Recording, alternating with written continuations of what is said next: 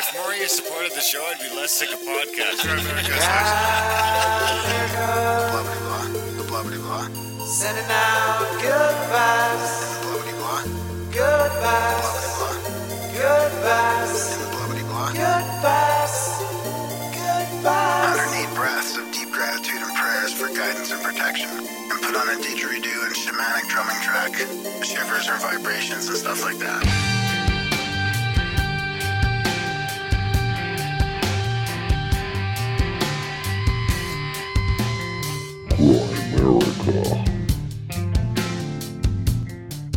You do very much see that in Hollywood movies. And I would even say in some like war movies, it's very much propaganda to promote war in a sense. Yeah.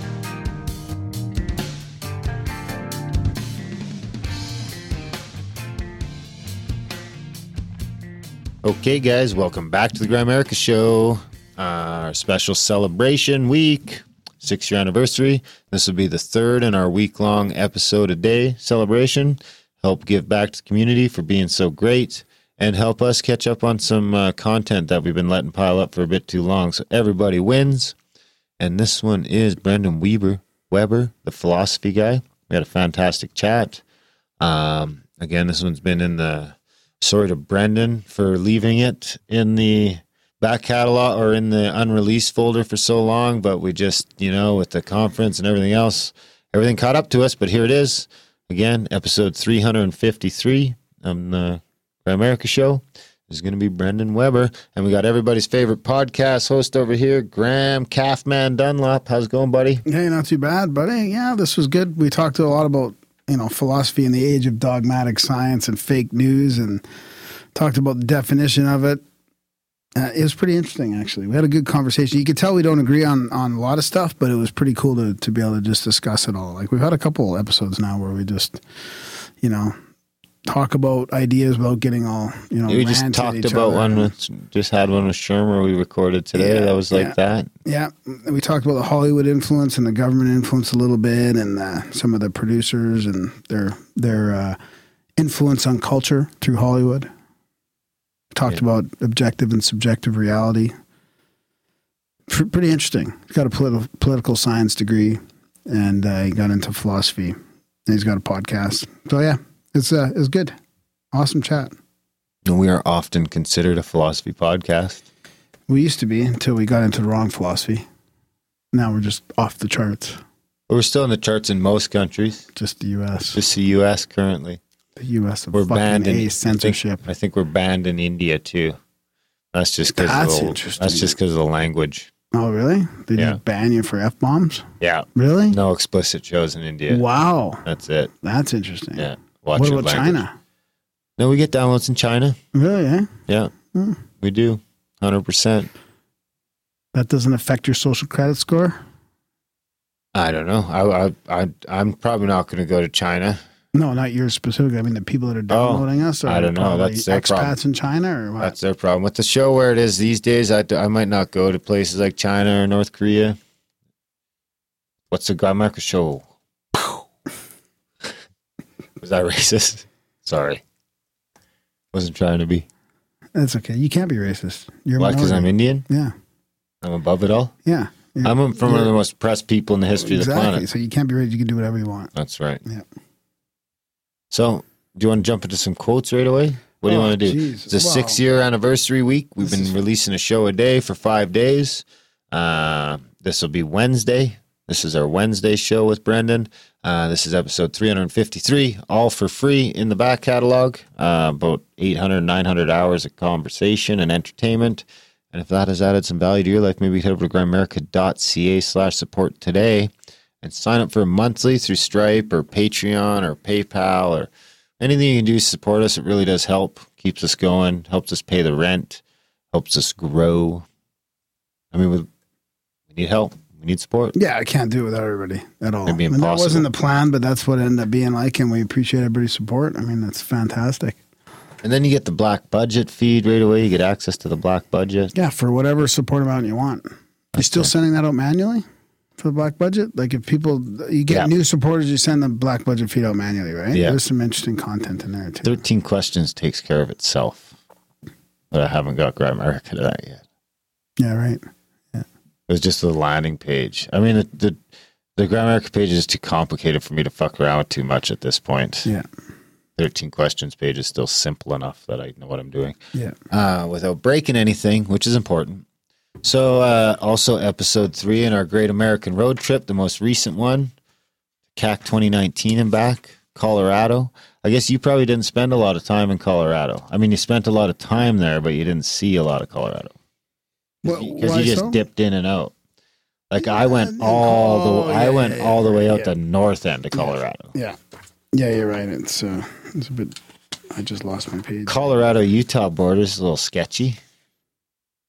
I wouldn't want to run out of gas around there. No, yeah, that's pretty. There's a pretty good stretch of nothing over there. Oh yeah. Yeah. and the somethings that are there don't look too inviting. But Colorado in general is beautiful. I couldn't believe how much it looked like um, home. Yep. Really Yeah, is. The like mountains all British look the same. Too. Yeah, British Columbia. Uh, we had the great house in Pagosa. We had the house up on the hill. And then we had our buddy, friend of the show, Matt, who was letting us use his dad's house down in Pagosa to do some podcasting and stuff like that, where we could just look out that magnificent window at the beautiful mountain range while we're podcasting with John McAfee.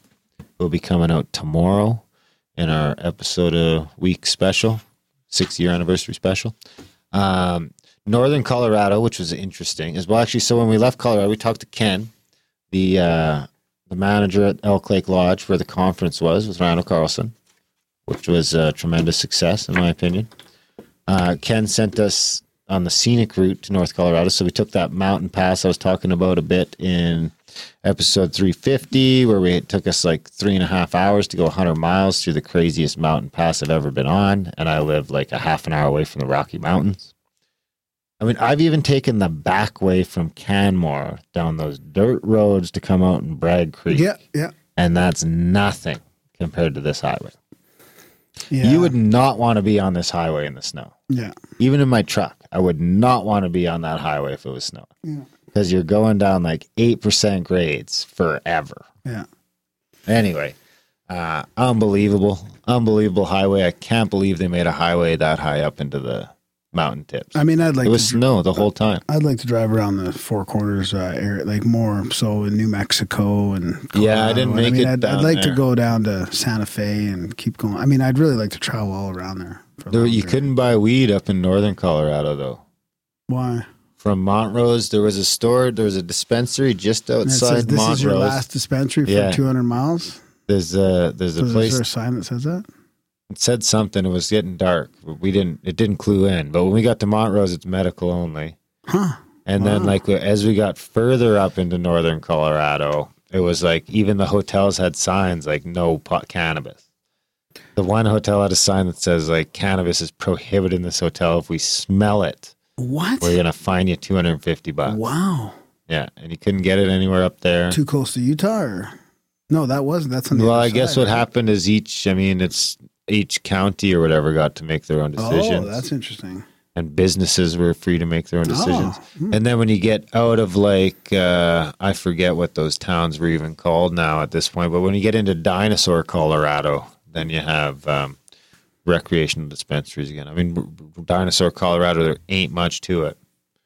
There really isn't. And then when you so from there we actually it's actually into Utah where the Dinosaur National Monument was, which is cool.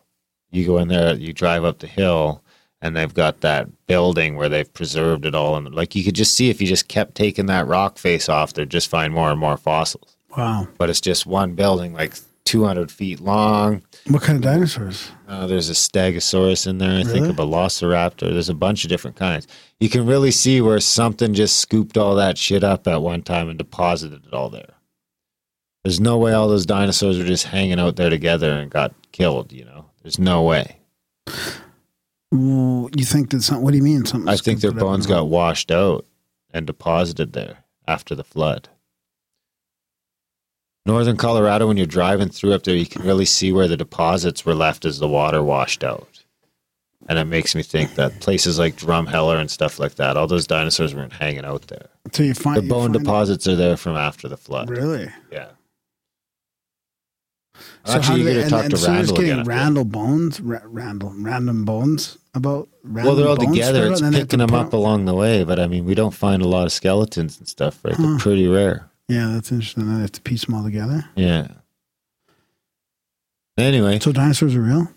apparently You don't believe that conspiracy?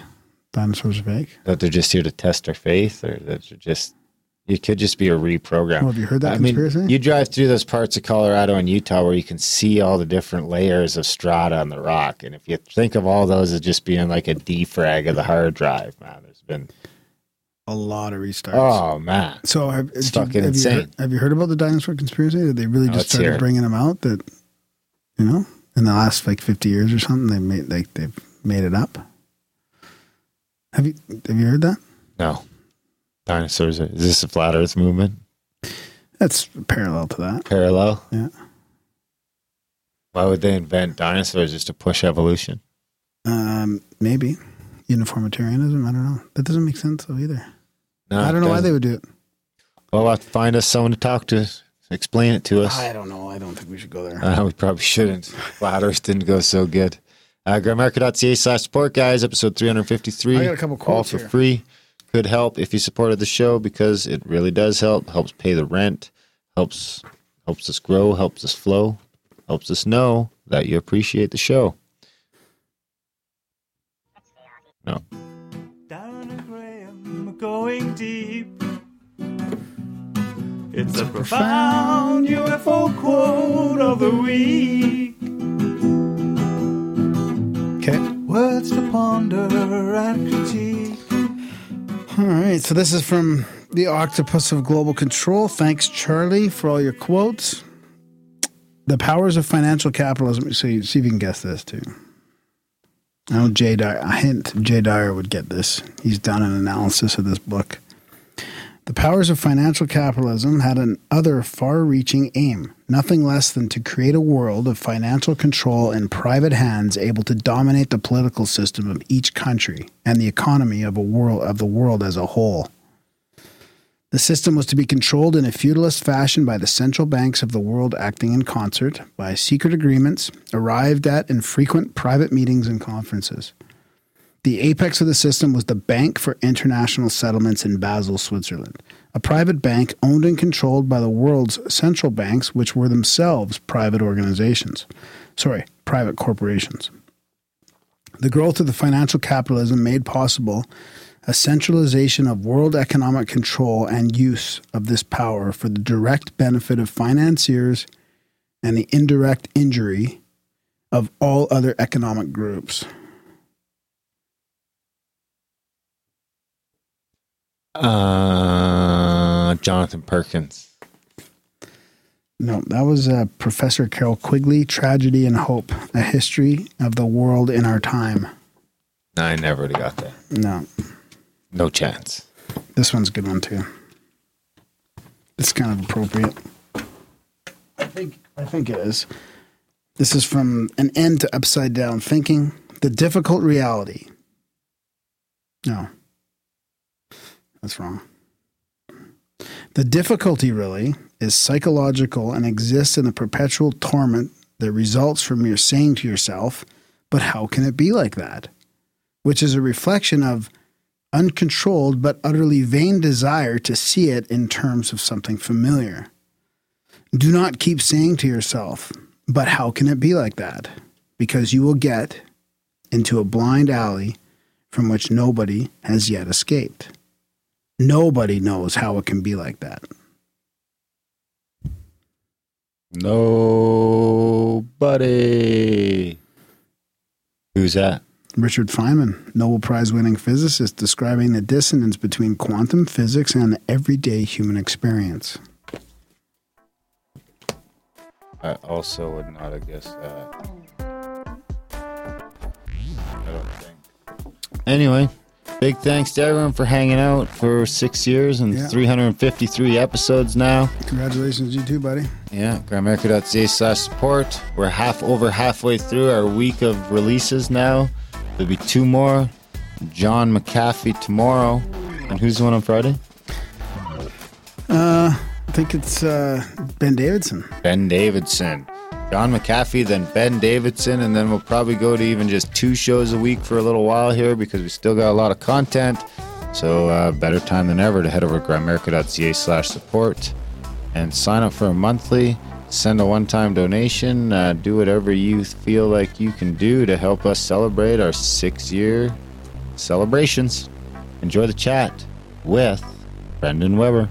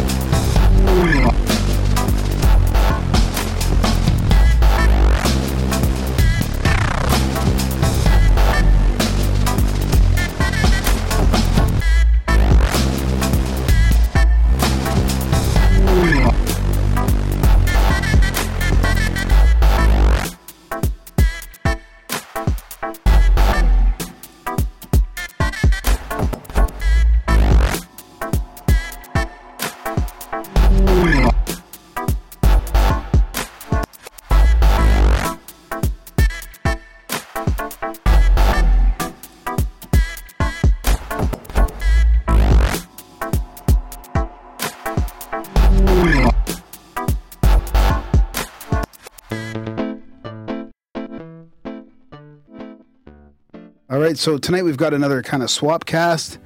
We've got the philosophy guy here, Brenden Weber. Is it Weber or Weber?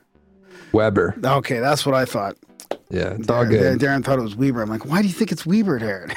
Yeah, I said, live "Why do you think it's Weber?" And it's actually Weber in Utah, so I'm I'm used to it. that's awesome. It's very, So- it's very much state by state. It's very interesting. Right on. So you got a degree in philosophy, and you've been doing this philosophy guy podcast about, especially when philosophy crosses, I guess, or as concepts raised in our cultural and uh, and entertainment environment. So super interesting. I'm listening to your show, and it's good to talk to you. Thanks for coming on. yeah, yeah. Thank you for having me. I don't know where we want to start. I mean, we're in the philosophy category because there's nowhere else to put us. But we really know nothing about philosophy, or I don't. I mean, I'm interested in it. I listen to philosophy podcasts, but it's a it's a tough one for me sometimes. You got like one of the top 100 philosophy podcasts on the planet, buddy, and you're fucking. yeah, I don't know anything. so why don't we Yeah. start there? Can you give us your definition of philosophy? No pressure. Yeah, I mean, there there's uh, even that. That's what's that's what I like about philosophy is even that discussion right there is is kind of up for debate. But um, basically, I kind of just look at it as to, to put it in the simplest form is just a way to to go into inquiry about the why questions, like answering why to all of these things, and just like kind of just a general inquiry into knowledge. And kind of like the reason I, I got motivated for the podcast and is I see philosophy as really important, not just philosophy in general, but maybe more importantly, as in like a cultural sense, because you kind of got you got it right there, where I'm trying to apply philosophy at this more basic level, I guess you could say, and connect it to these like cultural and entertainment things. And in the sense of philosophy as in critical thinking and just having a dialogue and a discussion and just trying to just find new ways to think about things. I think that's just something that's really important for philosophy and also just discourse in society in general. So it's kind of my motivation there. And that was kind of a roundabout answer, but I would say that's kind of my way of of telling you what philosophy is. yeah, me. and when you put it that way, it makes sense to us because that's kind of what we've been what we've wanted to do too. We're asking the why Right. question. Like I don't have a lot of the answers. I have more questions now than we did at the beginning, but it's about the why. yeah, question. Right. it's like questioning everything to its deepest root, I think. Yeah. And that's kind of what we do here. Yeah. So I think it was a good fit. That's what put us in that category. Yeah, yeah, and it's definitely not that. What my answer was not the academic answer. With like the ac- academic answer would be more so like around wisdom and that knowledge route. But yeah, the the my motivation behind the show isn't necessarily that. It's just seeing it philosophy as broader than that academic sense. In in the sense that it's a way to think about things and critically think about. You know, it, it doesn't even have to be about philosophy topics like you know what is the meaning of life. It doesn't have to be about that can be your way of thinking about you know bringing even ideas from philosophy and bringing it to political issues and social issues and just discussions with people in everyday life and that's kind of the that's what brought me to philosophy and why you know i kind of been trying to do it even after i've graduated here So that's why you started up the podcast to to keep that talking about that and getting that out there, getting those that discourse out there. Yeah. So yeah, that's a, that's a good question. Um, so basically after I graduated, I was like, okay, the job market, I'm, I'm still probably going to do, do this, but I want to get my master's and, and, but I also know the job market for philosophy, uh, uh, professors is, is horrendous right now. So I was like, okay, I, I can't just, I can't allow myself just to jump in.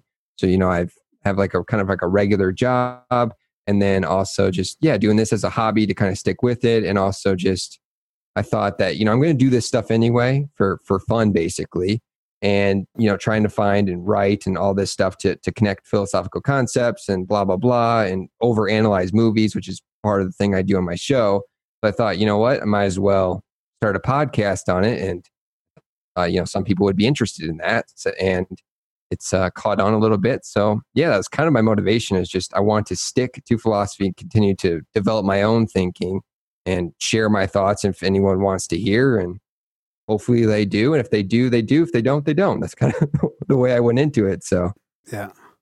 So go to the People's Encyclopedia Okay. and see what the definition of philosophy is. Philosophy from Greek philosophia, literally love of wisdom, yep is the study of general and fundamental questions about existence, knowledge, values, reason, mind, and language. Such questions are often posed as problems to be studied or resolved. The term was probably coined by Pythagoras 495 BC. Hmm. Philosophical, philosophical methods include questioning, critical discussion, rational argument, and systematic presentation.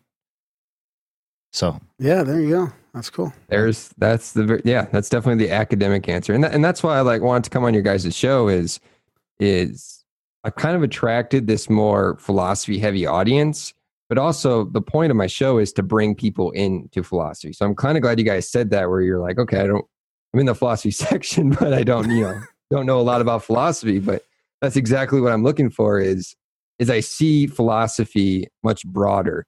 And, and that, to kind of get into another motivation is the problem I saw when I was in in college was philosophy is very much like yeah you can go into it even in your undergrad you can get into some deep stuff I guess you could say and even in the nitty gritty on the issues of, of discussions. But yet philosophy still kind of in, in academia and PhDs and professors it's very much on this ivory tower in the sense that you know undergrad is really the only place people are are seeing philosophy or hearing about philosophy or hearing about philosophical ideas and I wanted to kind of join these other good podcasts and being a little bit, I don't want to say basic, it's just more of kind of discussing some interesting questions or interesting films and looking through through it with a philosophical lens because, you know, there's other great shows. I don't know if you've heard of them. You, you guys are in the philosophy section, so you Well, might yeah, yeah. I was going to ask you about some of the shows you were you were looking up to in a way. Yeah, yeah. Philosophize This is one that, that he, covers. It's he's done by Stephen West, and he covers basically. He just went through like the history of philosophy, all like the big periods in philosophy, and covered all those from Aristotle, Socrates, Foucault, you know, all the way through history, right? And okay, I was like, okay, that's covered. He did a wonderful job. I didn't want to do that too much because it's like I don't. I didn't want to cover things that are every, over, already covered because you know is it worth although I like doing to? this stuff anyway, and you know, ten people could listen, I'd probably still do it. I still wanted, you know, I had that motivation to grow, right? So, and then there's like another one I would recommend is uh, partially examine life. You know, they go and and analyze a text. They'll go read like a text for the week, and they'll go and have like a group discussion, and people can just listen in on it. That's like an interesting way to do it. And then I realized, like, you know, there's there's another one. I just went on Embrace the Void the political philosophy podcast. Those are some good ones. But I was like, there's all these deep movies that people like. You know, Christopher Nolan movies, right? Most people have, as a, have at least seen one Christopher Nolan movie. Uh, the Coen brothers, those type of movies, those deep movies that people, you know, they go on the internet and they're like looking for theories about. And a lot of times, like, yeah, there's a lot of good theories about those films, but there's also concepts in those films that relate directly to philosophy and kind of extracting those and kind of explaining them and going a little bit deeper into those. is I saw it as kind of like this bridge into philosophy for the more general public and general audience. And I also didn't want to do just because, you know, honestly, I don't have the credentials. I don't think, it's, um, but like a like a Sam Harris type thing, or what Jordan Peterson's kind of grasping on to. You know, that wasn't my thing. You know, I'm Yeah. not nec- I'm not really the quote unquote academic, at least not yet. So I was like, okay, what is my area that I can do that people will, you know, care about and help them connect to philosophy. So that's That makes sense. yeah. kind of where we're at. Is Philosophize This worth listening to? I've always wondered because Yeah. I got the book. I got the Philosopher's Handbook. I've been meaning to read it, but I'm always meaning to read it. yeah, I would I would check out. I mean, if especially intro to philosophy is is you know if you haven't done it maybe since undergrad or didn't even do you know maybe only had to take like one intro class undergrad. Philosophize this is great because he goes through like basically each person in throughout history and kind of just gives like uh he does multiple parts on some episodes, but gives like a 20 minute overview of their thoughts and their thought process and their ideas, and also kind of relating from like person to person throughout history. You know, as as we went from Socrates to where we are now with like this more, more postmodern modern philosophy, he does a good job of connecting how those ideas develop throughout time. So that's why, yeah, I would definitely recommend. Yeah, it's it's incredible how if you want to learn about anything at all, you can find it in podcasts. Like that sounds like a Yeah. you know a history lesson in philosophy that you can get for free, probably. Just Yeah, you know, whatever there's- you want. Yeah. a lot of good stuff out there and that's and that's the other reason i was motivated is because you know podcast like youtube's another thing you guys have kind of jumped on some of the youtube stuff which is another whole complicated aspect but podcasting you know it- it's so simple as someone could get hosting and podcast hosting for like 10 bucks a month and if they have something interesting to say they can spew whatever they want for 10 bucks a month and like you know might as well Yeah. Yeah. Oh, what about Periscope, man? I mean, I could just go like this right now with this thing, and a bunch of people start. Actually, we're on Periscope, but you know, Yeah. um, no, Just recently, just recently we got the TriCaster, so we can cast all over the place. Yeah.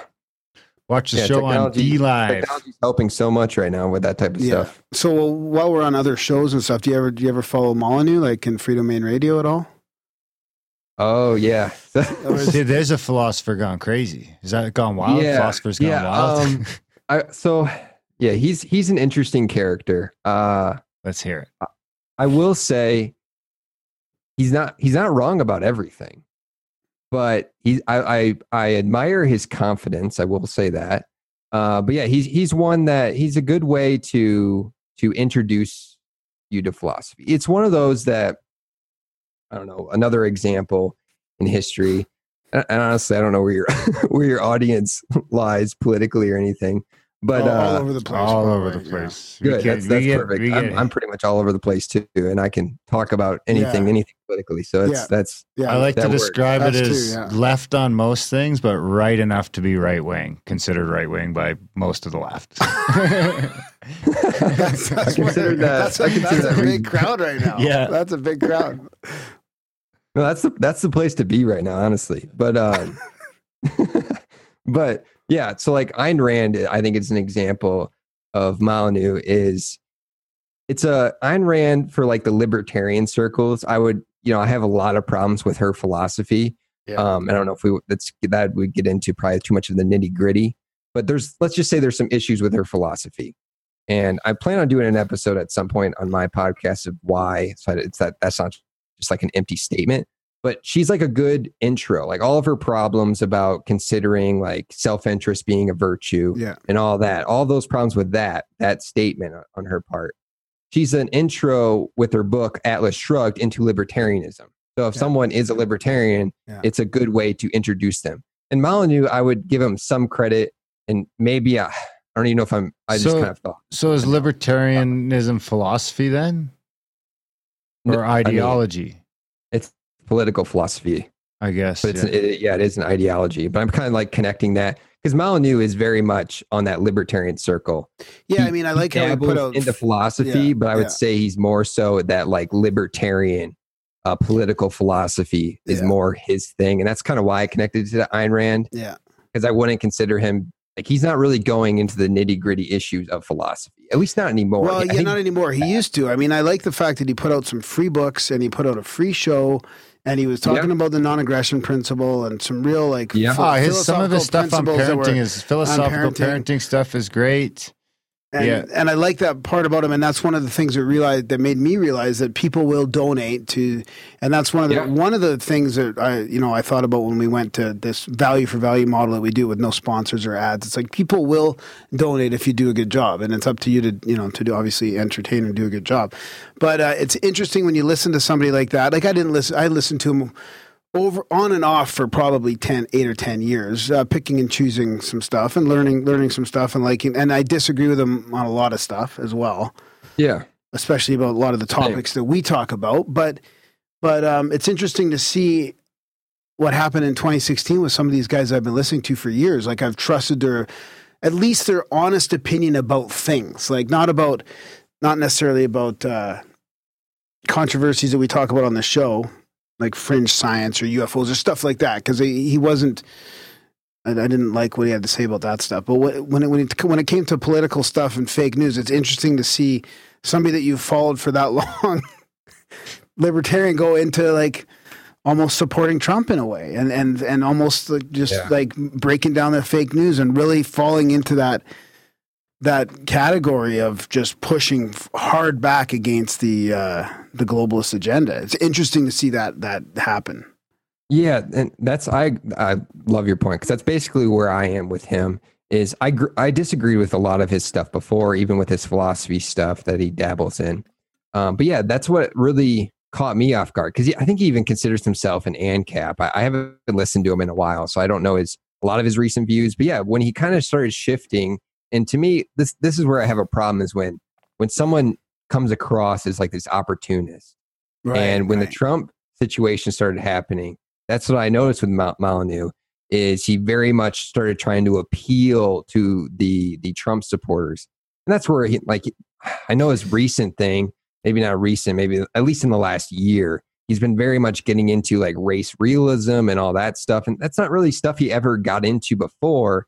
But to me, he's, uh, to me, he's trying to appeal to this certain base in the Trump audience, and that's what kind of yeah, threw me off. It's like, okay, I can disagree with you, but if you're going to just start trying to just appeal to audience for the sake of appealing to an audience, that's when we have a problem. Because to me, you're just being disingenuous in your your supposed critical thinking. Yeah, if he's truly doing that, I mean, there is. You could Yeah. say that he might just really fall in that category because he sees what's happening from the other side. Like he sees That's- that there needs true. to be some pushback from what's happening. I mean, and the fake news has played a big part of that. I mean, when you see.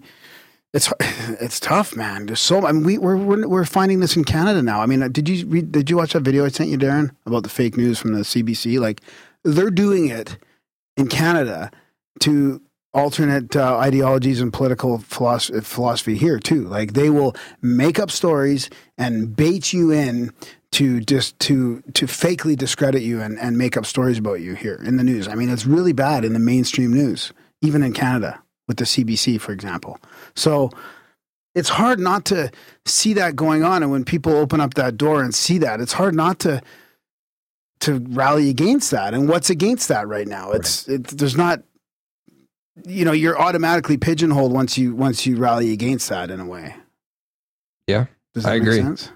You can get pigeonholed into different pigeonholes too, which is weird, which is a weird new phenomenon. Yeah, It's like you can be, like anti-vax or well, yeah, alt- like all that stuff, like- alt like- right. I mean, look at the people that are getting called alt right, like Tim, Tim Pool and guys that are on the left that are deconstructing the media get called alt right.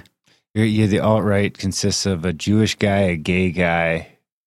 Um, who's the other one? I was I was going through it the other day and I was kind of chuckling. It's like the, the you got like, um, what's his name? Uh, uh, Rubin, Yeah, Dave Rubin.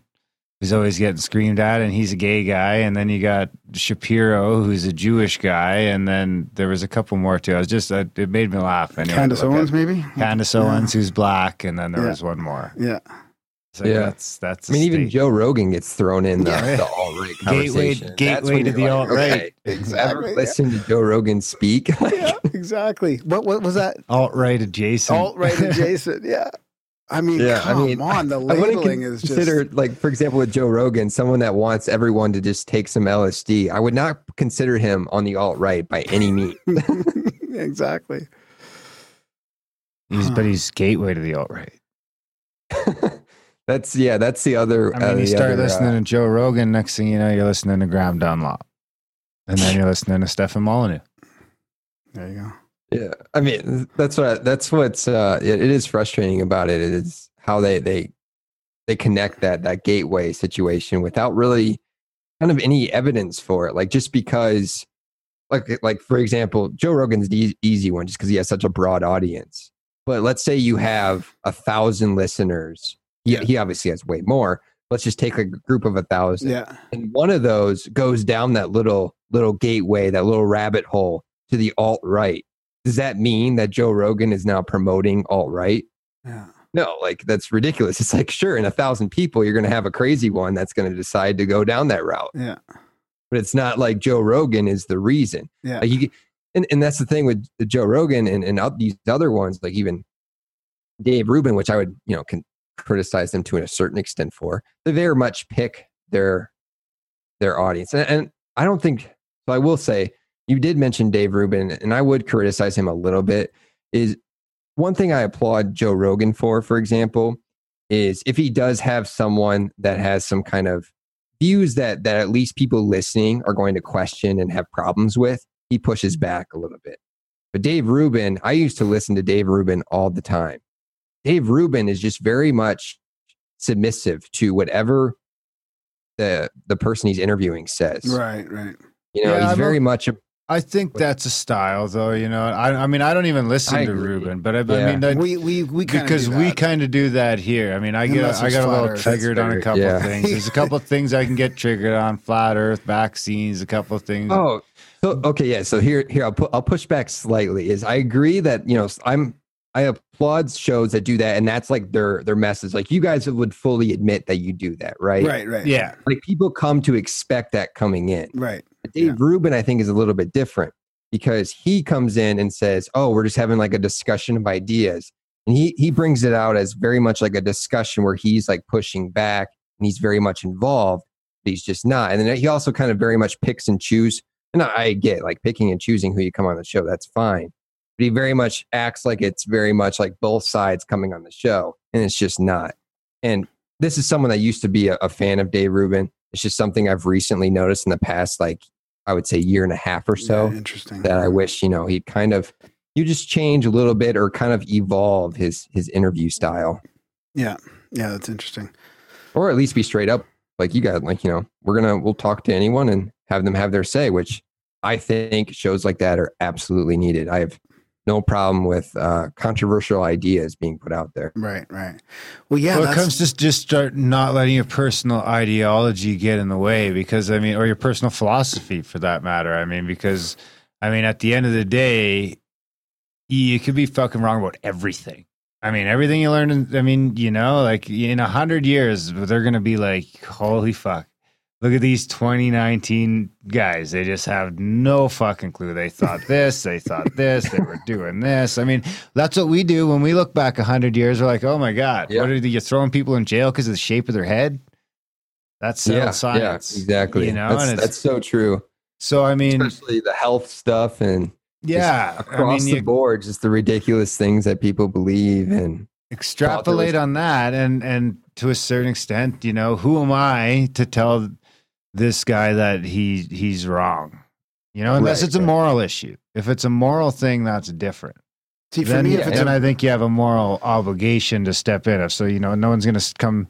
You can't let you know racists or anything like that, racism like that, or or any sort of well, violence. It's it's discrimination, to violence. Violence. You know, I'm, we're not going to spread any of that. But at the same time, I mean, you know, I I'm not proud of myself for for um for how I behaved on our flat Earth show. You know, even if I think it's ridiculous, that's not what we do around here. Unless we're setting in to do that, and we do that from time to time, where we say we're gonna where we're gonna hash it out. You know, and we do that in the black budget sometimes. uh, But it's tough Yeah, sometimes because we all do have our personal philosophies and expectations.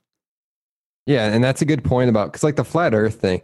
There's there's some ideas because this is something I've kind of come evolved on a little bit, I guess. Because there to me there is some ideas that are dangerous, and those are like the very kind of obvious racist ideas. You know, if someone's basically borderline promoting genocide of a race, like obviously that's that's a problem. You probably shouldn't have platformed it, Any right? race?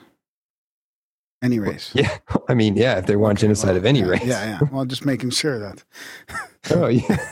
Uh, but but then like something like flat Earth, for example, you know, yeah, like it's it's harmful if the majority of our population starts believing that. But I'm I have enough confidence. I feel like in our in our population that that won't become an issue. But yeah, it's like okay, if you want to platform them a little bit, let them have their say. So then to me, it's like okay, people can see some of the ridiculous Exactly. they're making. And that's that's where it's like okay, like because there's some ideas like but you got to do like, that okay, without uh, obviously- without without arguing with No, them but- too much. I got. I think I got. I got a little out of line with Weiss. I told Yeah, him this is my show. I mean, who says that? Yeah, my but show. that's okay. They, they, what, he told you to use your adult brain, and that triggered you, obviously. So you got a little bit of work to do on that. But so, but here's the thing: is what I think what you're saying is that's what I was going to ask is. So what about the racism? If there's hate speech, if there's that kind of thing, like do you force it underground through censorship or let it be shot, you know, let the light shine on it so people know that these things are out there and these people are out there and let let us deal with it. Like let the people, let the public see that for what it is and deal with it. I mean, I'd rather know Yeah. that the guy next to me is a racist than him, you know, hiding it from me and going underground, you know? Right. So like that's this is where I've I'm I'm very much split on this. I completely see what your side on that. And I don't I don't even know if this is actually my position, but like let's take let's let's like not take it to the extreme of genocide, but let's someone Yeah, that's like yeah, an yeah, obvious yeah, racist Yeah, that yeah. wants to separate the population, Yeah. blah blah blah, that type of stuff. Like real, like So- no, no, no, like uh, speculation. Like you, you know that this person is. Let's say. Right, Yeah. right. Like maybe I don't know, slightly more extreme than I, would- I would even let's say like a Richard Spencer. I mean, obvi- he's he's honestly probably I would put in that category. So like, let's say someone like him. Maybe let's just for the sake of this, let's say a little bit more extreme than Yeah, yeah, for sure. Just for the sake show. of this, like, uh, But you have like a platform, and yeah, you're you're putting uh, these out, ideas out, and we expect people to think they're ridiculous, and I think most people would. Yeah. But let's say there's someone that you know they're they're kind of on the fence, right? And you put those ideas in front of you put them on a, like a popular show, and where they're getting like ten thousand listeners in in one week or something like that. When we do that, to me, it takes those people on the fence and brings them over when maybe they never would have.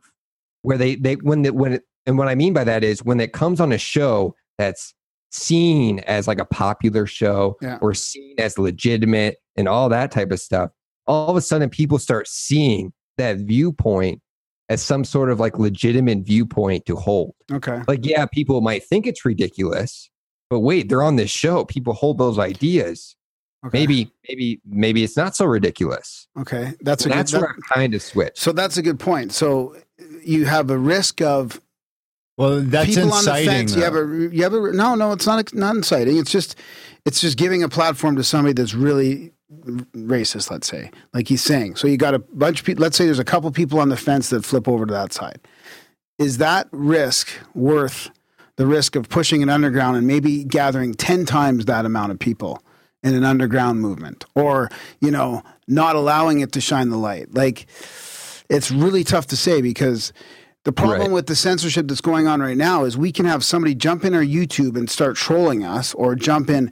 It's it opens the platforms up to sabotage without any mm-hmm. kind of you know without any kind of like chance for us to say oh hey and this is and and it's happening i mean i could t- i could cite examples of this happening to people you know when, when the when the activists get so much attention and they can actually control who's deplatforming who culture. and can, the cancel culture it's easy to sabotage people. And if they don't like your ideology they can go in and sabotage you. But if you have uh, if you have free speech truly and you can't get deplatformed then you know that sabotage can't exist. And those people like the people with bad ideas are gonna it's gonna come to the light. I mean people i think the other point to make about about your thing is if that guy truly is racist he probably won't go on that show like if we if we know about a guy that's i mean i mean it can always slip through the cracks of course but i mean if he's that bad he probably won't get on that show with 10,000 people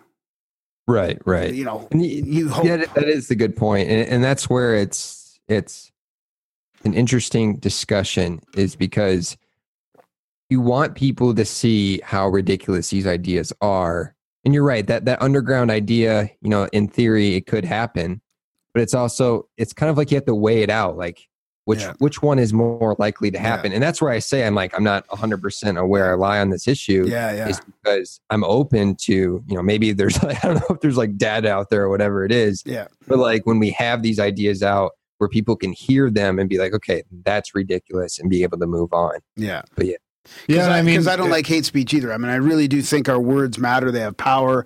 I believe in Yeah. the metaphysical aspect of like what I say is. But I don't know. It's tough. It, should it be legislated? No, of That's- course not. I mean, oh, I, yeah. I I'm you not know, saying it should be legislated. yeah. I mean, I'm saying even hate speech.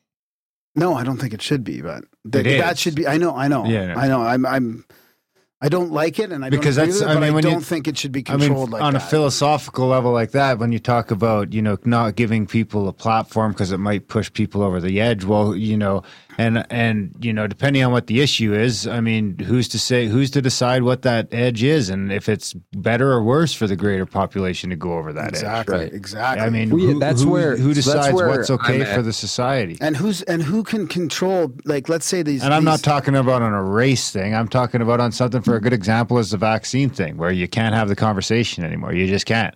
You you get labeled, you get shut down, and it's you know we've decided that that's not okay to talk about as a culture. And if you do it, you're going to get you know deplatformed or shut down, or you know there's just. I mean, some well, of the, that's yeah, that's. I mean, that's a little bit more scientific than the cultural stuff. The cultural stuff scares me more in a way. Well, actually, it's a different type of fear It's a- because because you have these activists now that can can can label people for for no legitimate reason. Like they're calling people racist. They're calling people, you know, Nazis. what, I mean, yeah, that's a good whatever. example. Like how how you can justify punching somebody in the face because you think they're a Nazi when it's ridiculous that they're a Nazi. I mean, there's very few Nazis that are gaining any kind of ground here.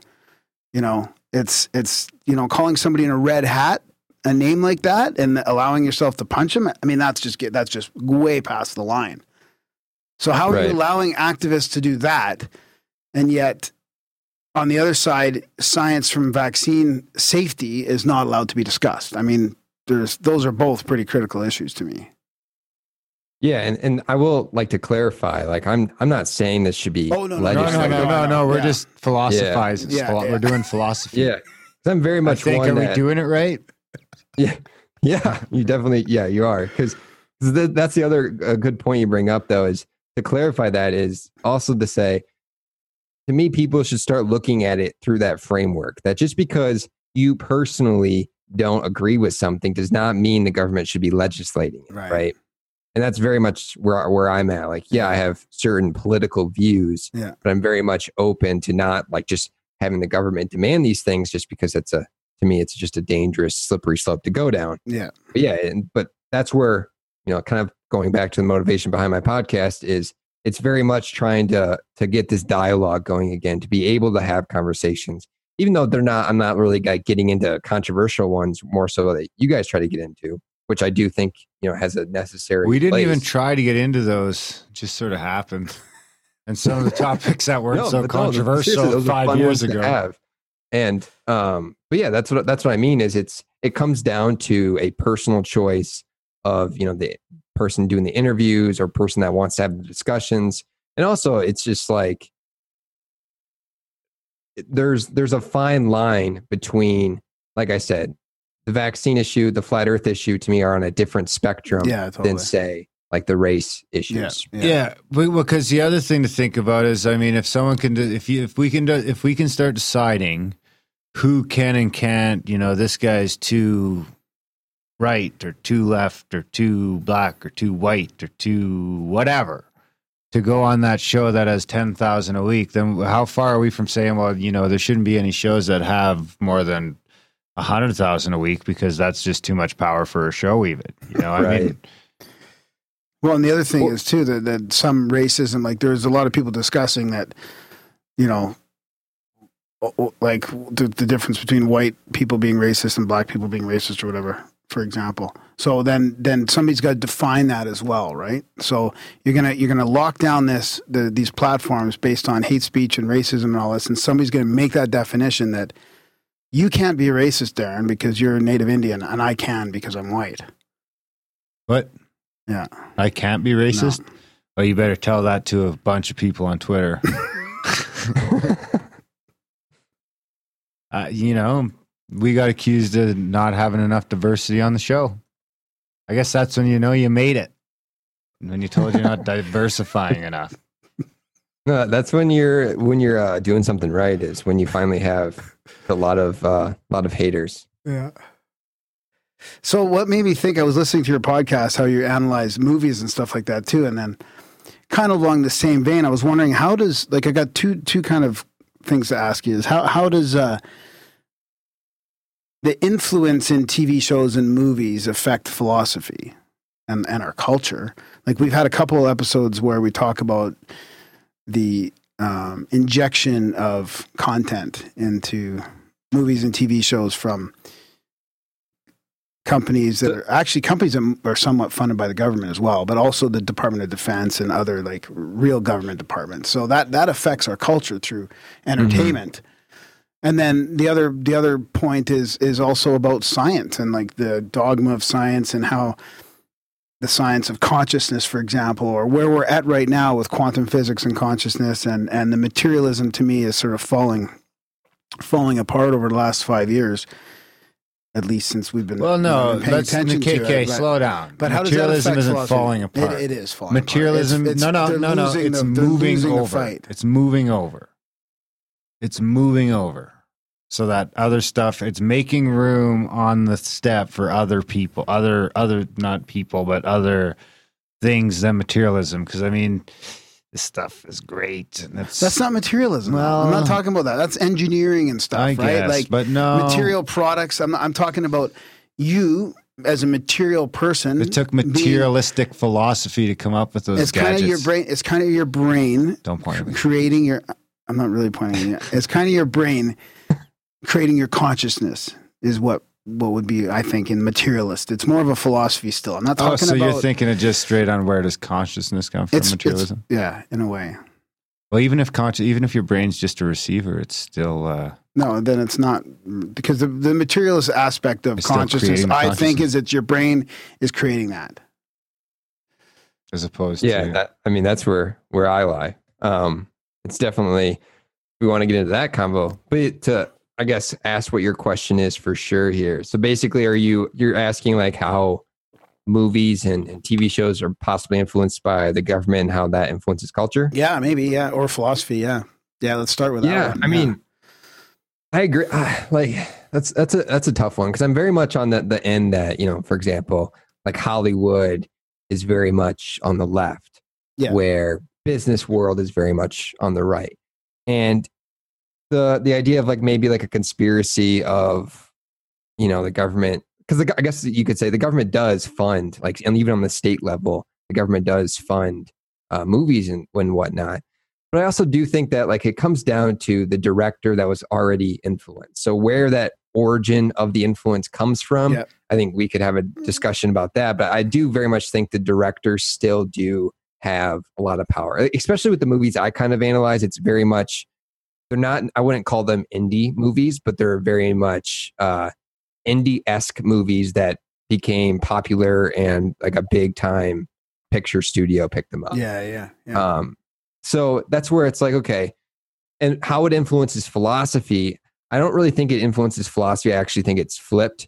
Uh, I think philosophy very much influences, maybe indirectly, movies. Where that's where I, I very much applaud like particular directors, such as like Christopher Nolan or the Coen brothers, because I think they were influenced by like the Coen brothers. I know they like studied philosophy in undergrad, so very much influenced by various philosophical ideas they read about and they try to insert them into movies. And the reason I like to use movies is because movies, you know, just like you kind of read a book, you read a book from front to back, right?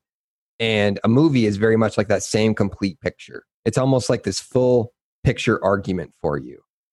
Uh, and, and it provides like storytelling with that. And that's why I see it as a very good medium to discuss these ideas because it makes it like an entertaining way to do that and that connective bridge there. Uh, so Yeah, that's That's- that's that's yeah. No, that make okay. That makes sense. So, would you notice then if like, like for example, there's this there's a Lear Foundation that's a that that has uh, has its hands all over some scripts. Like you can and you can see it like a mile away, mhm. uh, injecting stuff that doesn't make sense for the the narrative, and it's just basically SJW kind of stuff. Some of it's fine. I mean, I'm not I'm not disagreeing with all of it, but it's just it's it seems like it's out of place in a lot of or forced.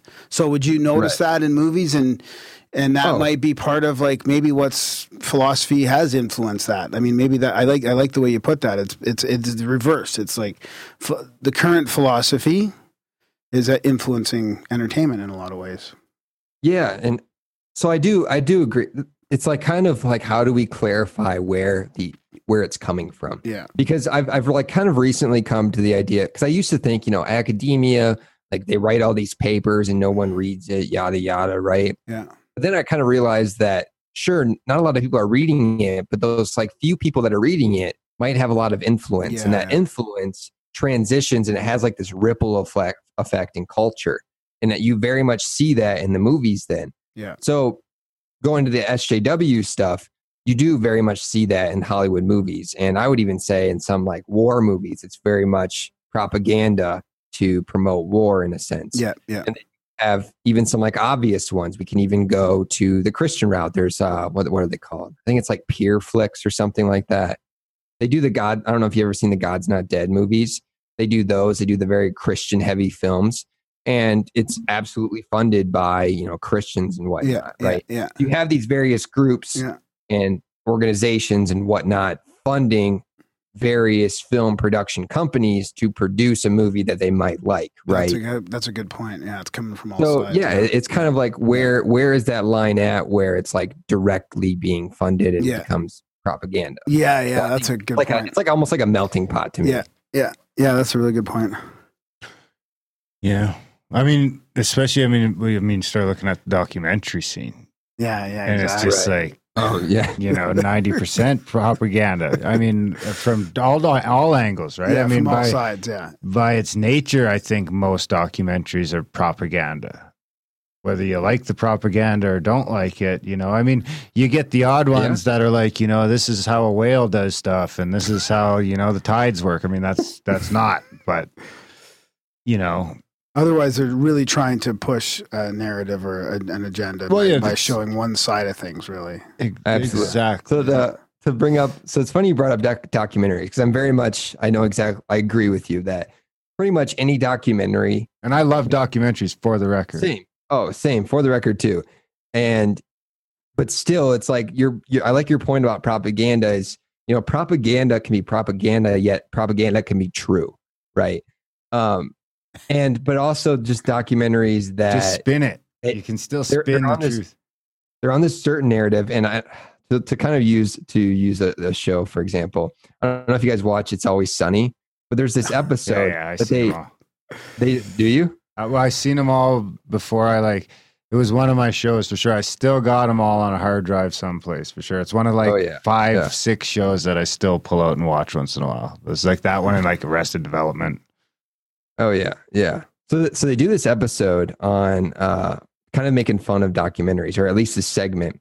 And not to like spoil the show but their commentary on documentaries is something i found really funny is they talk about how you know you start at the like let's say it's like a 10 uh series episode and they start out and they like raise all these questions and like oh maybe let's say it's like about a murder. They say maybe this person did it or maybe this person did it and all along they know exactly who did it throughout the whole sh- whole sh- series but they wait till like the last episode of the series to reveal it but they're kind of like spreading all this like false information almost throughout the series of like, oh, maybe it was this guy, even though if like in the end we know it's obviously wasn't, but like let's hype it up and like keep spreading this and make this guy look bad or this girl look bad.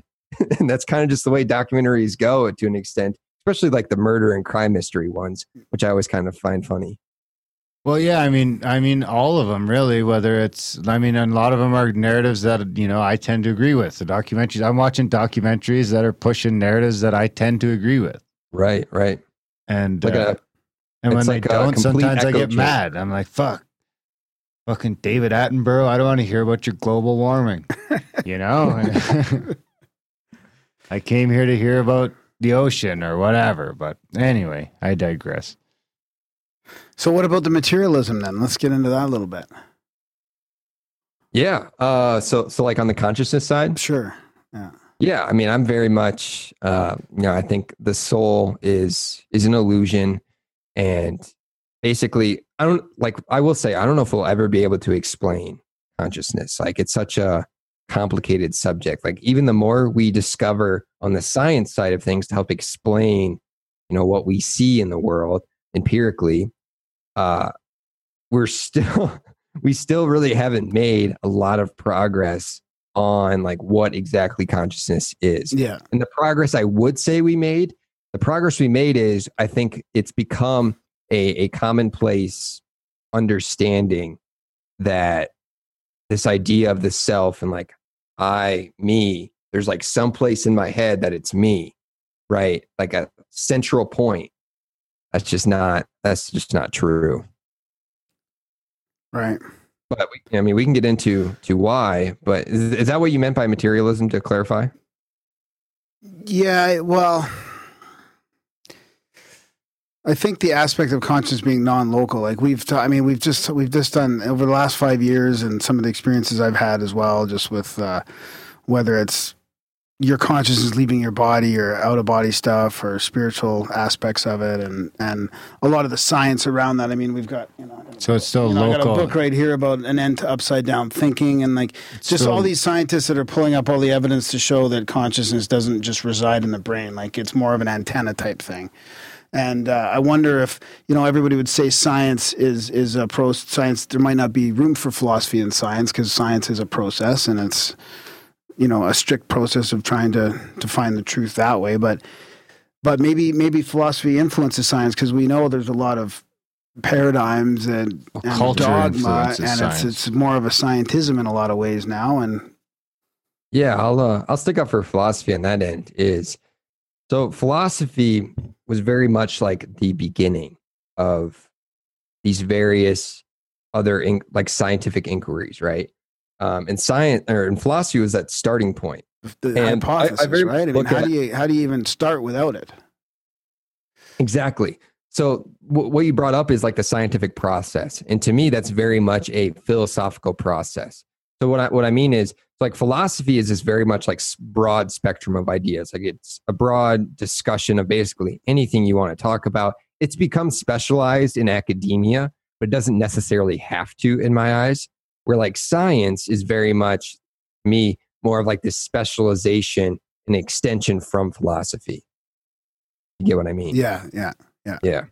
So they're still doing philosophy, and that's why I'm very much that science and philosophy should not separate. They should be working together to have those discussions.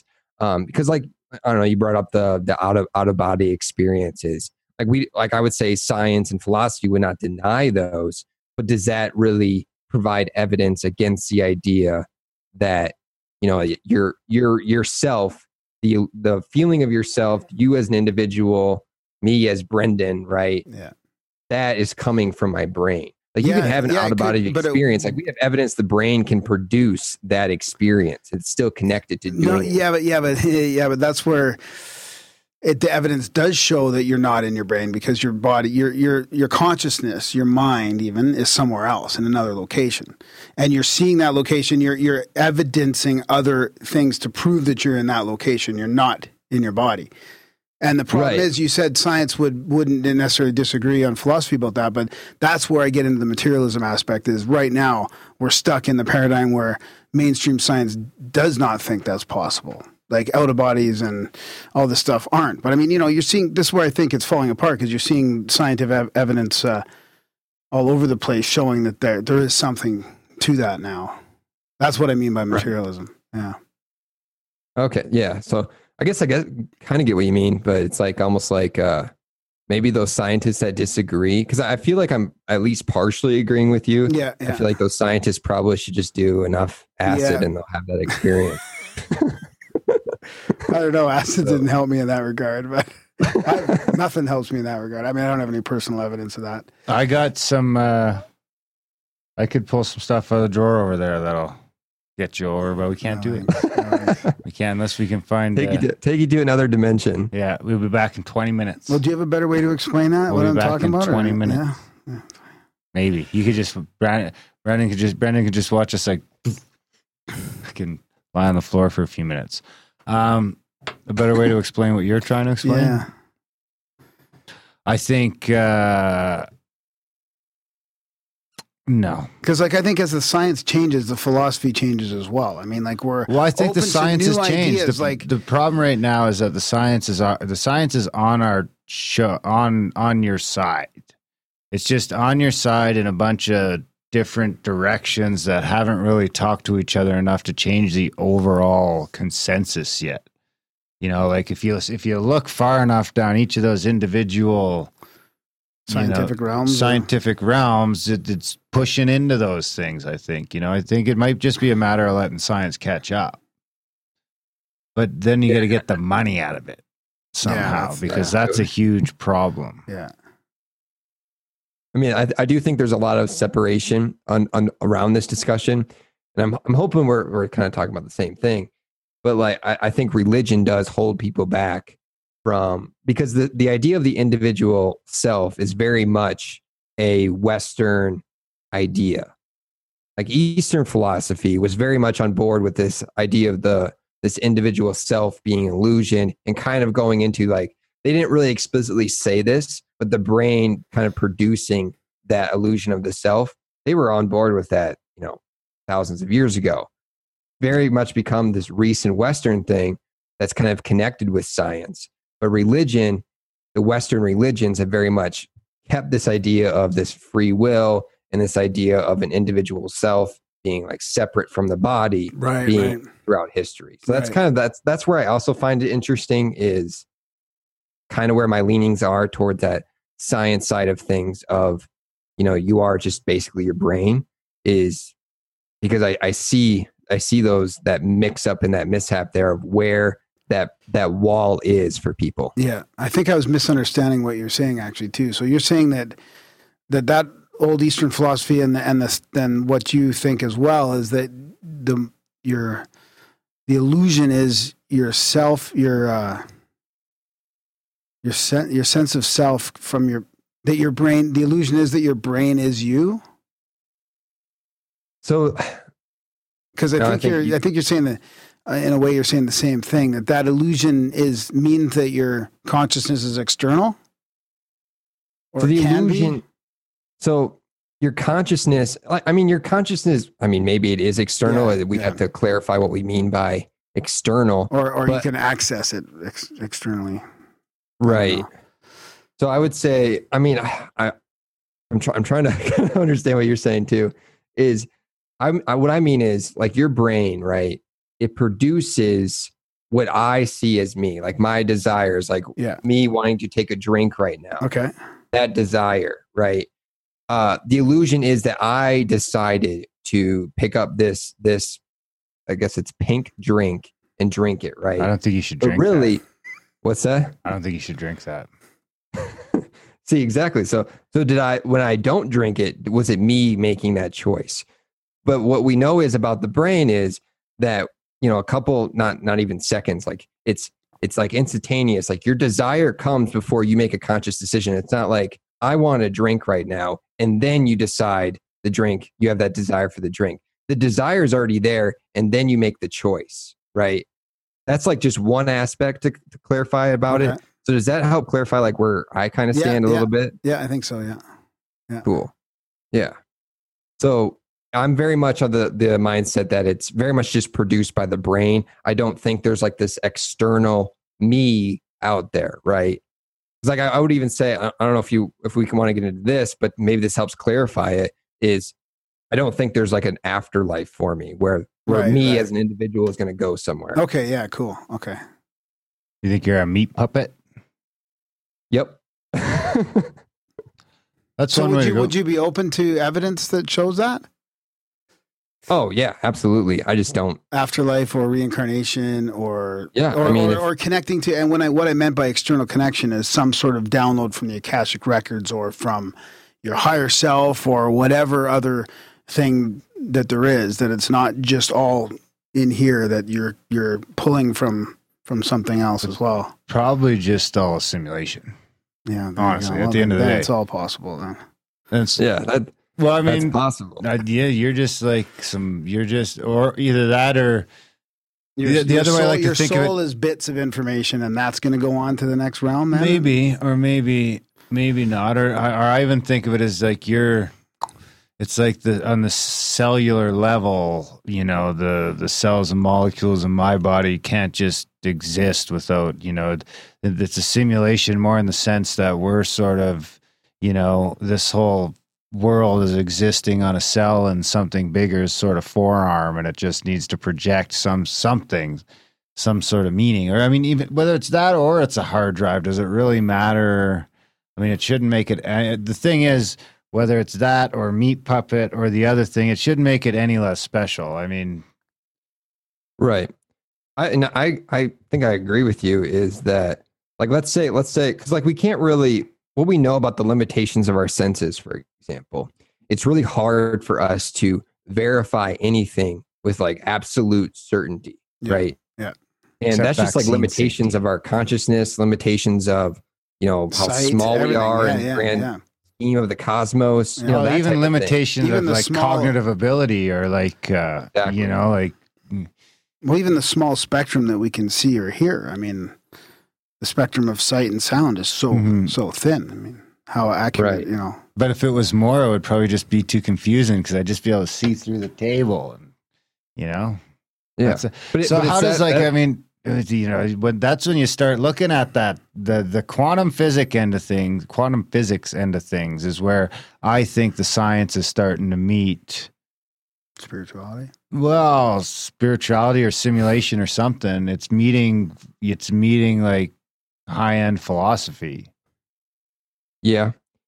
I I would agree like uh, are you talking like Well, I'm talking about it all, like entanglement. Like this, this table is ninety nine point nine nine nine nine percent not here, and so is my finger, and it's actually just two fields interacting with each other, and it's all Yeah. just a fucking bunch It's of fields. always the table in that example. Well, what else is here? No, no, You wanna use your forehead? else, too. Okay, Yeah, it's yeah. always- And, I would agree that the science and philosophy is very much interacted. And some people might find this controversial just because of how uh, misinterpreted this idea has become is postmodernism. And postmodernism is very much in line with that scientific understanding of what we we can't verify. And these these kind of it's like humans have this inclination to want to have like this absolute truth, this meaning, yada, yada, right? But it's just like we can't verify that. We can't know where that is. And science has come to this agreement. We also have this philosophical idea that has come to this agreement. Unfortunately, we have people like uh, Jordan Peterson and even Sam Harris jumped on board with this. They connect that postmodernism with neat like this. For some reason, they connect it with a political ideology and neo Marxism. And anyone that's listening that's interested in that, I very much want people to go and look at postmodernism because it's not what it's about. It's not So about. Did you say? Marx- Did you say it was unfortunate? They were unfortunately connecting that, or yeah, because I, do, I don't. So I don't think you should be connecting Yeah, yeah, yeah. postmodernism Yeah. with neo-Marxism. yeah. They're just they're not they're not compatible.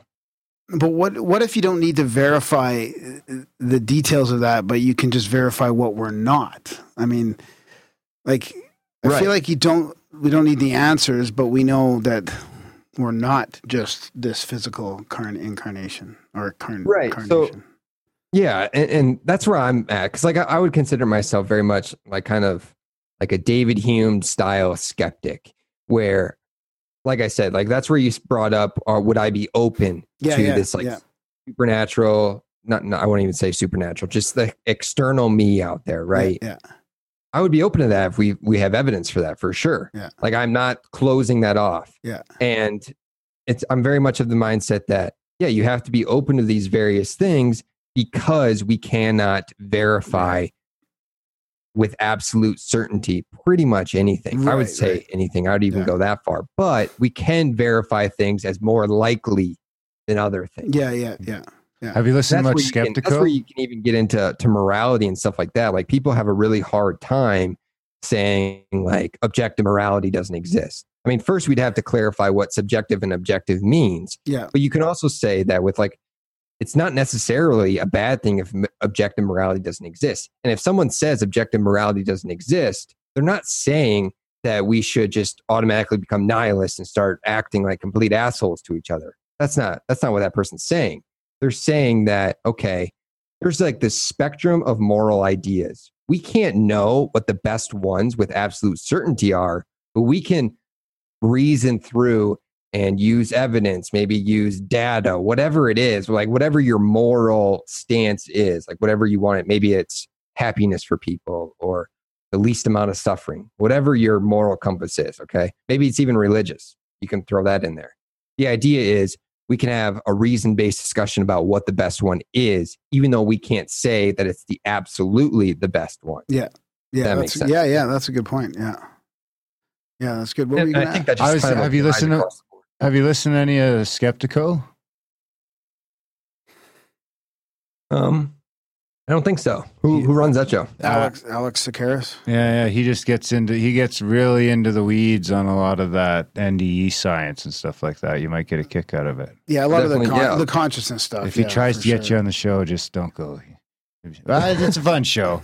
It's a fun show, but he'll be he's, he can be a little just he's not as easygoing as the Grimerica guys. Like if you said that on his show, oh boy, he'd be like, no, No, it'd be good. He'd be pushing back. I mean, Oh, Yeah. he might be. He might. He might actually, you convince might- you, you might like it, evidence. I mean. I, I can't I cite. yeah. I can't cite the stuff that that he can. I just, you know, we've just talked to a lot of people that have uh, have supposed evidence that that tells us otherwise. So it's it's just interesting to talk about. I mean, Yeah, so he's he would be on the opposite end of what I just said, basically, of yeah, where I think so. yeah, on the opposite end of of there being no proof that we're that we aren't something outside of our physical body.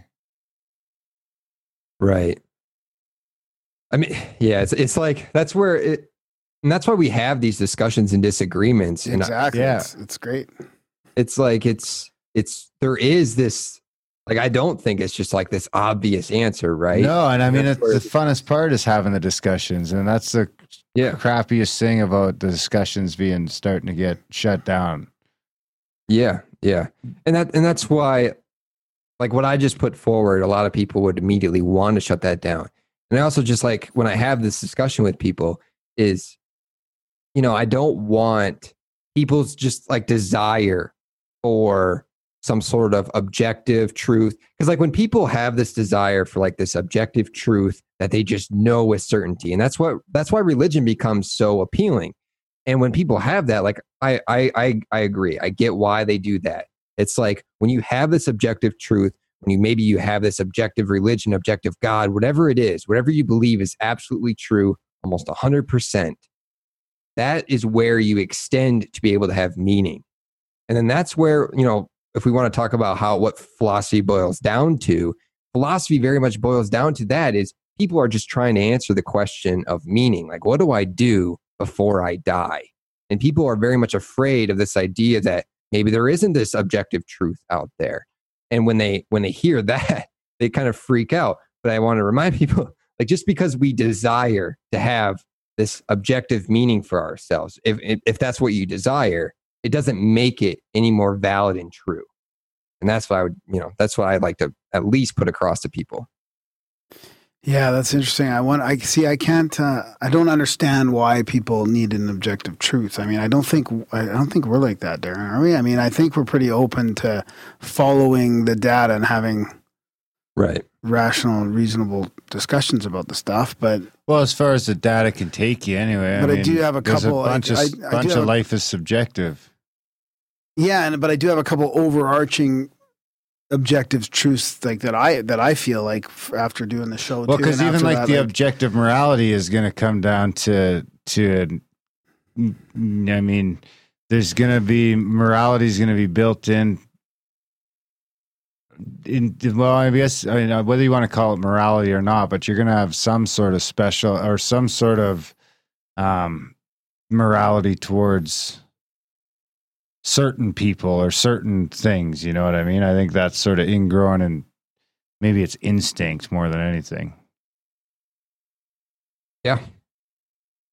I wonder. Yeah, I wonder where instinct meets, where instinct fits in on that.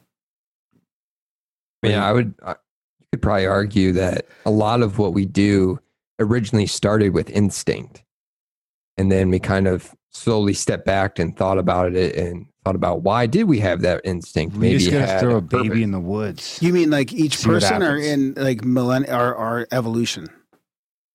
both. Yeah. Yeah, Like I wonder I mean, what would with a baby in the woods. Would it, you know, would it just like you know, because all these other animals they just figure it the, out like almost instantly in most cases. You know, or within a couple of weeks, they just they know what to do, and they're just you know you get the weird hundredth monkey thing and all that. But even on a, a level of knowing to ru- look up and watch for birds and stuff like that, it's just you know it's uncanny. And humans don't seem to have that. I don't think. I don't think a Uh, human a human can't even get through a you know it, it needs Help. help like up for a Yeah. long time. So yeah, I will say so like the reason we need so much help is because we do have a we do have a much slower development uh phase. Like when we were born, like a lot of animals, like let's say let's take like a like a dog or or even like a cow. Like when they're born, their brains are very much they're not fully developed, but like those those instincts are already there. Like a baby comes out, they're very much going to be they're still developing for a while there, where that's not the norm necessarily. I would say it probably, I don't know, it's been a while since I read up on this, so I'm kind of just going off the top of my head. But like apes, for example, are, are similar in that sense, right? Which kind of the obvious So- connection. So how would you explain that that instinct then? I mean if, if you if it sounded like you're saying that instincts come from the brain, which is almost fully developed, but if you do if you watch some of those or or read some of those studies from like Rupert Sheldrake and the the morphic resonance type stuff where they've measured these things in animals from different parts of the world and once they started uh, influencing you might have to help me out with this one, Darren, but they'll start influencing some. Let's say, let's say animals, uh, getting, animals have growing up, to up in North. America, and they change that structure, and then they find that animals growing up in the in the UK are already adapted without being physically related to those those animals. Like there's so somehow the instinct or consciousness or whatever is being transferred through generations non-physically. Quantum evolution. It's Well, yeah, I would- super interesting. I mean, So I, I do think so. I don't I don't even know if we're necessarily disagreeing. I think it is. It's almost like a part of our genetic makeup. Is that that instinct is there, yeah, right? Like we have instincts too. Like like like for example, like a mother, mother's instinct when that child comes out of the womb, they have yeah, mother like instincts to how to treat, like how to take Yeah. care of it. yeah. And the, it. and the dad's DNA act- even changes, I think, after that. Yeah, So, yeah, exactly. Yeah. So we, we definitely have those encoded already yeah, in I us. wonder. Like I, I don't know if I'd call it like an external. Right, we might be right. kind of disagreeing on the well, I guess it's different because yeah. it, it's hard to look at an example of that with humans in the wild, like where we can see that the bears just figured it out. We don't, but then, you know, there's not really a good example of just a mom and a dad. And I guess there probably is, but they're not well documented. It just, you know, a mom off someplace having the baby and figuring it out by herself. I guess she probably would if she had, you know, how do you remove someone from all that social contact? and then have them just you know if if you if you remove someone from all contact with with civilization and any other contact with people to learn that behavior of breastfeeding or birthing or, or whatever you know and and it just happened uh, you know i guess would all that instinct be there or not Yeah, that's that's an interesting question. I mean, that's I would say maybe it was at one point and it might still be. It's just people aren't really put in those circumstances anymore. But I mean, we came from small tribes too. So but yeah, that that's a and we've had an evolutionary part of where we are today is very much humans' evolution to communicate. You know, Homo sapiens, they started communicating with each other. So it almost like took off this instinct load, maybe you could say. Oh yeah, that's But- interesting. But there was an instinct to communicate. So you could still you could still kind of connect it, Yeah, but it's also like we we don't have to have those immediate instinct. So that's that's why, like for example, we're able to have kids and and um, raise them for nine months. They don't have to be like able to walk in like a week or in the same Yeah. day, like a like a calf is able to. Well, it's You know, also they- interesting because we talked to like Haiti, Haiti Heidi? Schleif- Schleifer, Heidi Haiti, Schleifer Haiti, a couple weeks ago. Haiti, you fucker, you got me saying it the wrong way. And uh, you know, I forget. part, yeah. Well, and this talks about you, you know you're born and you you you know humans seem to evolve with that connection in relation to another person to the point that you know the science coming out is showing that we can't even calm your central nervous system can't even calm itself down properly. It actually does that better with another human around, and it's like design we're designed to do that through eye contact and everything else. So I suppose humans would be unique in that sense as well. Right. Yeah. Humans definitely have a lot of things unique, but it's also when we when we like really get down into it, I feel like we very much see just how much we are connected to nature still. Yeah. It's always fun to look at too. So, are you going to continue with the philosophy, philosophy education then after this? Do you think, like after a while? I mean, try to get your master's or your PhD eventually, or Yeah, I was thinking to at least get my master's just because there's a lot of good funded programs. Uh, and then like I'll, weigh my options, kind of see where this podcasting route goes. I already do uh, ghost writing, so you know I kind of get to I get to write about and research this type of stuff all the time anyway. So it's you know we'll we'll see. I Yeah. kind of want to at least get my master's for the credential so I can kind of advance topics a little bit more. yeah, yeah, Uh, I know I can like kind of do that just in undergrad, but there is I do very much think there is something about the the psychological credential Yeah, there yeah, to yeah, you know definitely. take those next steps too. What's that? Another four years to get a master's, or two? uh, it's only two, two- and that's two why years. I'm Okay. very much considering it, Yeah, especially if it's you know funded and I get you know paid to teach. It's like okay, I kind of somewhat already do that. Maybe a little bit more interesting teaching. Yeah. On on my end because I get to use movies and whatnot and kind of what the culture gives a shit about at the moment. But yeah, we'll see. We'll see Yeah, where it goes. That's that's cool. Well, and it could be interesting also to see where um how the podcast would change over the over the you know the course of uh getting your philosophy masters if that would influence your outlook at all if the academia would Yeah. creep in any of that stuff how old are you I'm 24. 24 Just turned 24. I'd be interested to see how your outlook is when you're my age in 15 years too, with a couple of kids. You know, I, I'd wonder because, I mean, I think now, and I was thinking, you know, yeah, I wish I would have started this show when I was 20, in my in my early 20s, instead of doing the stuff I was up to. Um, but then you know what? What? Yeah, it's it's. I don't know. Then you you know you'd be missing I, something. I You wouldn't well, who not only are, that, I don't think I was. You know, I I wasn't. And, I, and I'm not meaning to say that you're not, but I was just, you know, I was when I look back at myself 15 years ago, I was just like a different human being, Yeah. like Oh, yeah, even, like, completely different. ago, I look at myself. Yeah. And it's I've like- very much become much more on the skeptic side over the past five. Like five Oh, years ago, if you had interesting. talked about me, I would have been all about like the whole absolute truth thing, and Yeah, yeah. you know, we What- can, we can know things with certain through our reason, all this good stuff. But well, and the you reason know, I say that is because when you know, from 24 or probably from like, I'll even go further, from like 15 or 16 till probably like 30, I was a pretty staunch, um, Skeptic. yeah, on everything, and that would rate down to atheist, like that full on, full on biological robot, uh, atheist, no soul, all that. So it's and you flipped to the other side. I'm flipping, or I flip, I'm flipping. It's a flip, Flip-flopping. Yeah, uh, like uh, doing the podcast. Definitely over six years has changed my outlook on a lot of things. Having kids, uh, dealing with death, dealing with just life. You know, getting humbled by life multiple times, and and um, just some of the experience. I mean, most of all for for outlook and stuff like that are just some of the conversations on the show, and just seeing some of the things that.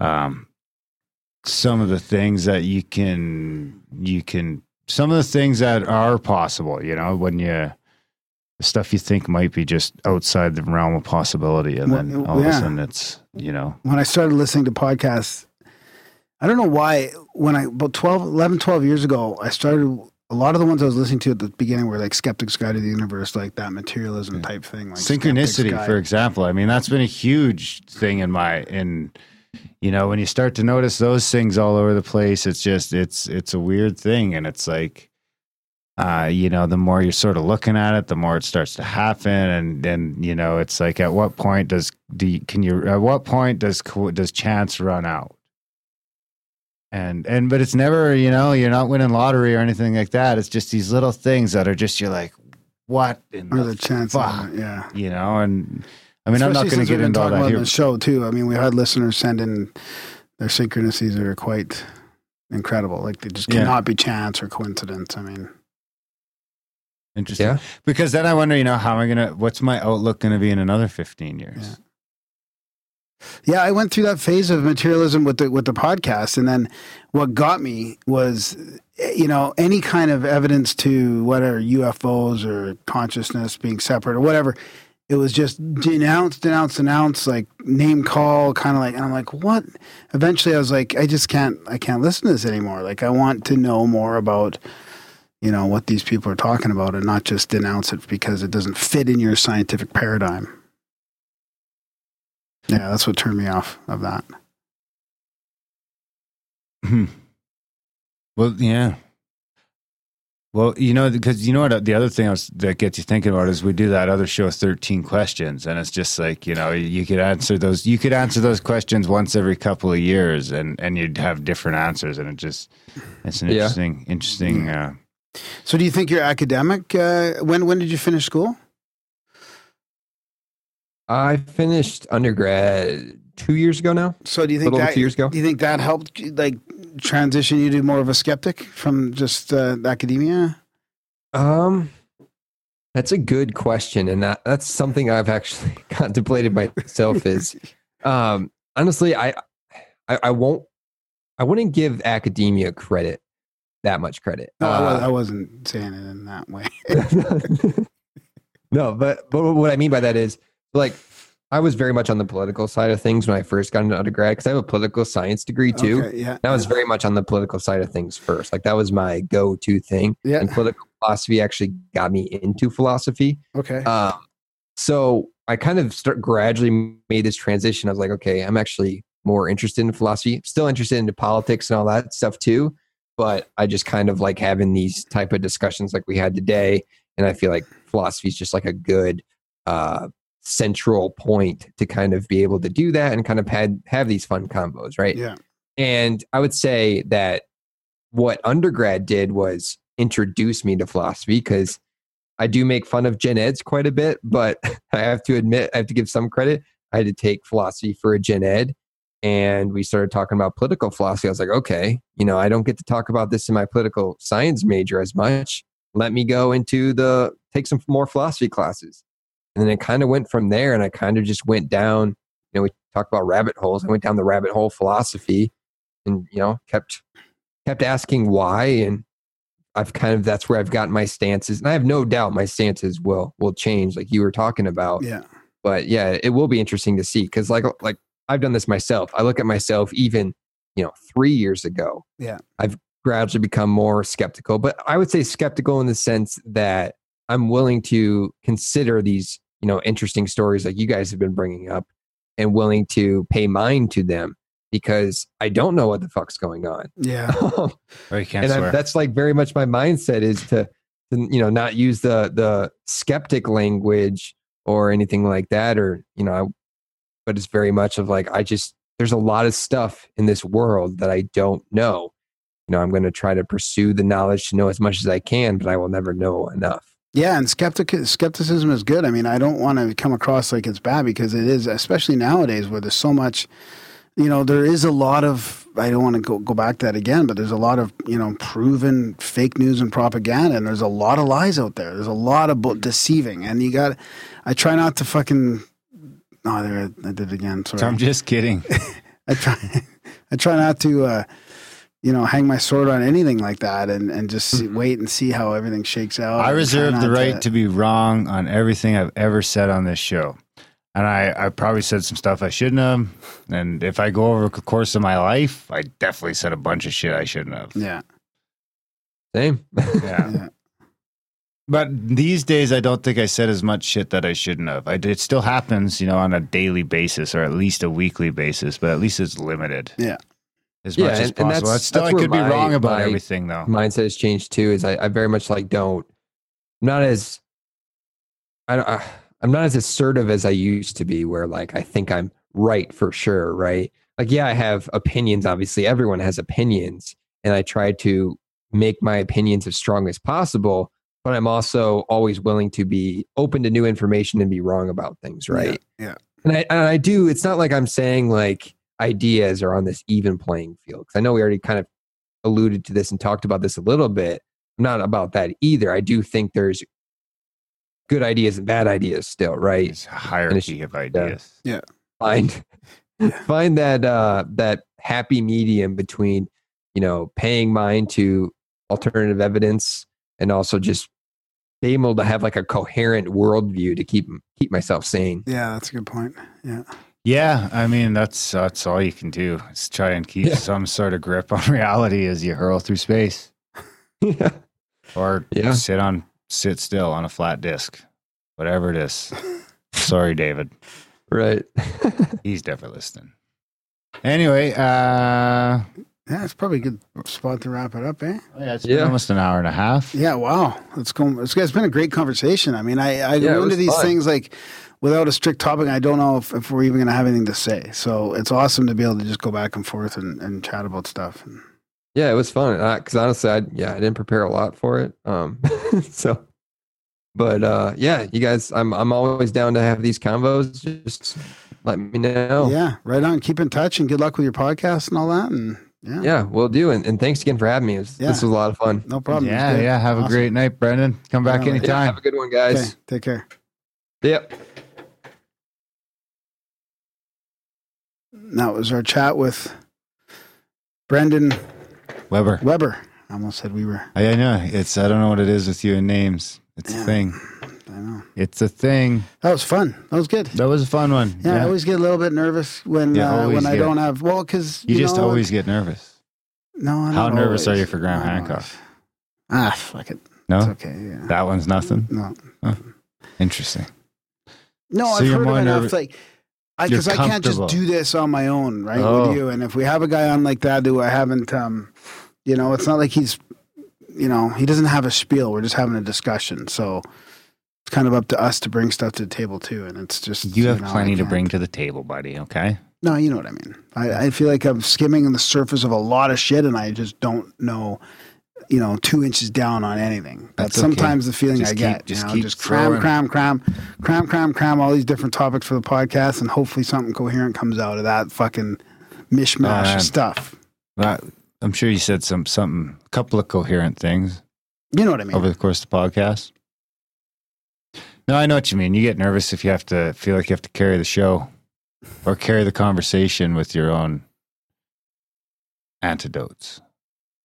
Antidote, Experience? anecdote, Anecdotes? Antidote? antidote. That too. The antidote to the. No, but that was fun. That was fun. It was That was a great interesting to hear like it's it's interesting to hear the more of the postmodern kind of materialistic view in a way, and uh, just push back on that a little bit and see how how that goes. I mean, it's really really interesting because I think uh, postmodernism has had a pretty fucking rough go of it over the last couple of years with Oh, these yeah. guys. You know, Oh, yeah. They're just kicking the shit out of it. yeah. Anyway, yeah, big thanks to Brenden for coming on the show. Check out his show, uh, The Philosophy Guy. I think that, that's right, right? Yep, there'll be links to There'll be links in the show, notes. I'm going to check out that other one, Philosophize This, get my head wrapped around philosophy, see what it's all about. I got the Philosopher's Handbook too. I should just read it. It's got some Plato, some Socrates, Yeah, that's that's that. kind of like that guy's podcast, going through the ages and talking, Yeah. summarizing each one's view. It's yeah. like fucking six inches thick. really, Yeah. it's called a handbook and it's six inches thick. Yeah. Should be a textbook. It's not a handbook. It's much more like a encyclopedia. textbook. Yeah. Anyway, check out all Brenden's stuff. Review his show, rate his show, listen to his show, download his show. Um, Actually, I got a philosophy book too. It's probably in storage. I should have it in the studio, and it's kind of got a summary of all the different different topics. So I'll look for that one day. the bookshelf's going to be full again. Yeah, that's good. Yeah, we Yeah. are full book. Yeah, bookshelf's full. Excellent. Awesome. Need more books. Um, yeah, guys, check out. Uh, thanks for listening. We appreciate all you. Yeah, we Check- mentioned 13 questions, so you might as well just mention it now. yeah, too. check out the 13 questions podcast.com. Not the, just 13 questions podcast.com. But Uh, we're, we're trying a real interesting thing with out, uh, not outsourcing, um, Open sourcing. open, open, open, open sourcing. sourcing. Open sourcing. So people uh, like we've had a couple people subscribe now, and they're able to get their own podcast uh, in the feed. Going to interview their own like idols or heroes or people that they respect or whatever, and get their own. Uh, like Darren says, immortalize that into the feed of thirteen questions. Immortalize it in podcast. podcast We history. two episodes a week coming out. Boom. a Couple hundred listeners pretty already. deep questions. Yeah, it's a great show. Check it out, 13questionspodcast.com. And while you're on the internet, typing stuff into your search browser, if you can, find it in your heart. Head over to grimerica.ca slash support. Sign up for a monthly on Stripe or Patreon or PayPal or do a one time donation or whatever you can do to help support the show. It helps uh, helps us pay the bills. It helps us um, helps us uh, move forward and plan. And we got some ideas we want to do with some infrastructure down the road, and it just helps us feel appreciated, loved. Yeah, because it's more about the feeling though. It's more about the planning for sure. Yeah. but still, Yeah.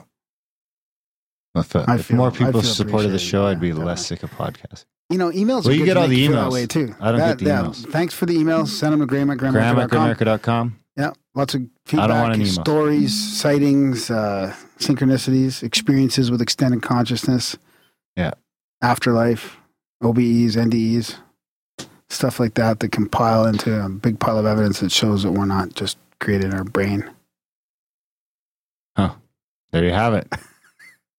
Uh, anyway, do all that stuff in the show notes. Check out the show notes. Whatever pod you play or you're on, you swipe left or right or whatever, you're going to find the show notes. You go through there, there's a bunch of stuff. Review the show, rate the show, uh, text share text the show, text the show, email the show, text the show, call, call the voicemail line, support the show, newsletter, sign your friends up to that sign your friends up to the newsletter. without them knowing. like this. That's a good Easter present. So it's Easter coming up. Sign up all your friends to the Grimerica newsletter. You just got to go grimerica.ca slash news. There's a little box there. Type in an email address, enter. Email address, enter. Email address, enter. And Is there any way we can make it where they can just like copy a whole bunch, like put your whole address book in there? no, No, no, that's that's against that sort of thing. yeah, It's yeah, pretty it's pretty spammy. spammy, yeah. anyway, do all that great stuff. Uh, have a wonderful Easter. Yeah. So if that's your thing. No, you- but this is past Easter. This is coming out way after Easter. We Oh yeah, this is that, super way after Easter. This is Sorry, the I was thinking this, is, like, the intro. Have a great May. It's the outro. Have a great May. Thanks for listening. We'll be at the cabin when this comes out. Maybe. yeah. Possibly. We'll see you next week.